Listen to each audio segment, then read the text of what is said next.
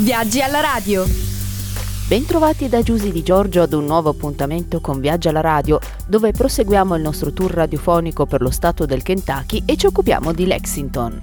Se attraversate in automobile la Bluegrass Country nel nord-est del Kentucky in giorno di sole, potrete farvi un'idea di quello a cui forse pensavano gli antichi greci quando parlavano della loro versione del paradiso. I cavalli pascolano su colline di un verde brillante punteggiate di laghetti, pioppi e splendide case.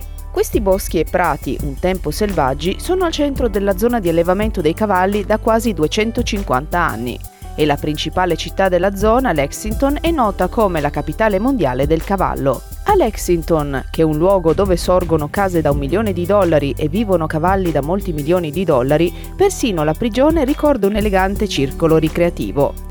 Un tempo questa era la città più ricca e colta a ovest dell'Allegheny Mountains ed era chiamata l'Atene dell'Ovest. Oggi è sede dell'University of Kentucky ed è il cuore dell'industria che ruota intorno all'allevamento dei cavalli puro sangue. Graziosa cittadina con una zona centrale a misura di pedoni, sontuosi quartieri vittoriani e una vivace cultura giovanile, Lexington merita una visita anche se gran parte dei principali luoghi di interesse si trovano nella campagna al di fuori dell'area metropolitana. Procuratevi cartine e informazioni sulla zona presso il centro visitatori. La biblioteca pubblica offre il collegamento a internet gratuito e anche il wifi per chi è provvisto di portatile.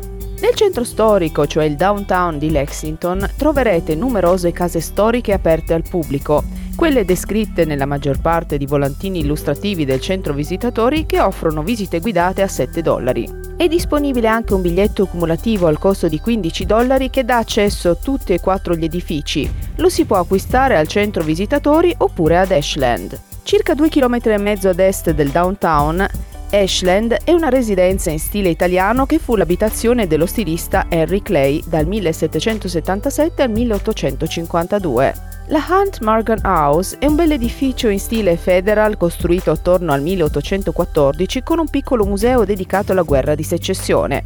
Risalente al 1806, la Mary Todd Lincoln House custodisce oggetti risalenti all'infanzia della First Lady e ai suoi anni trascorsi al fianco di Abraham Lincoln. Infine Waveland è una piantagione del XIX secolo. Il meraviglioso e insolito Hadley Whitney Museum ospita la collezione privata del compianto George Headley, disegnatore di gioielli e mecenate locale, del quale sono esposti gioielli arricchiti da pietre preziose, case di bambole realizzate a mano, ceramiche cinesi e una grande grotta artificiale ornata di conchiglie. Il Kentucky Horse Park è un parco educativo a tema e centro per sport equestri, occupa una tenuta di circa 480 ettari ed è subito a nord di Lexington. I cavalli rappresentanti di 50 razze diverse vivono nel parco e prendono parte a speciali dimostrazioni. Compresa nel prezzo del biglietto è anche la visita all'internazionale Museum of the Horse che illustra la storia del cavallo parallelamente a quella umana, dai minuscoli Eppus preistorici ai corrieri Pony Express.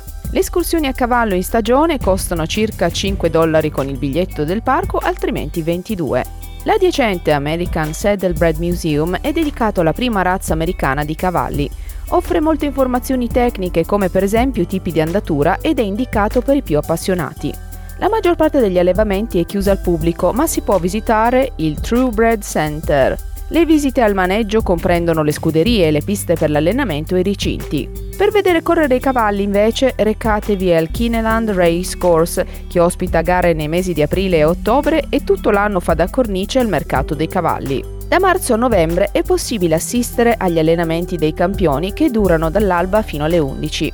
In alternativa potete andare a Red Mile per assistere alle corse al trotto in cui i fantini sono trainati dai cavalli su speciali carri a due ruote. Le gare dal vivo si tengono in autunno ma durante tutto l'anno si possono guardare le trasmissioni simultanee delle gare che si svolgono in altre parti del mondo.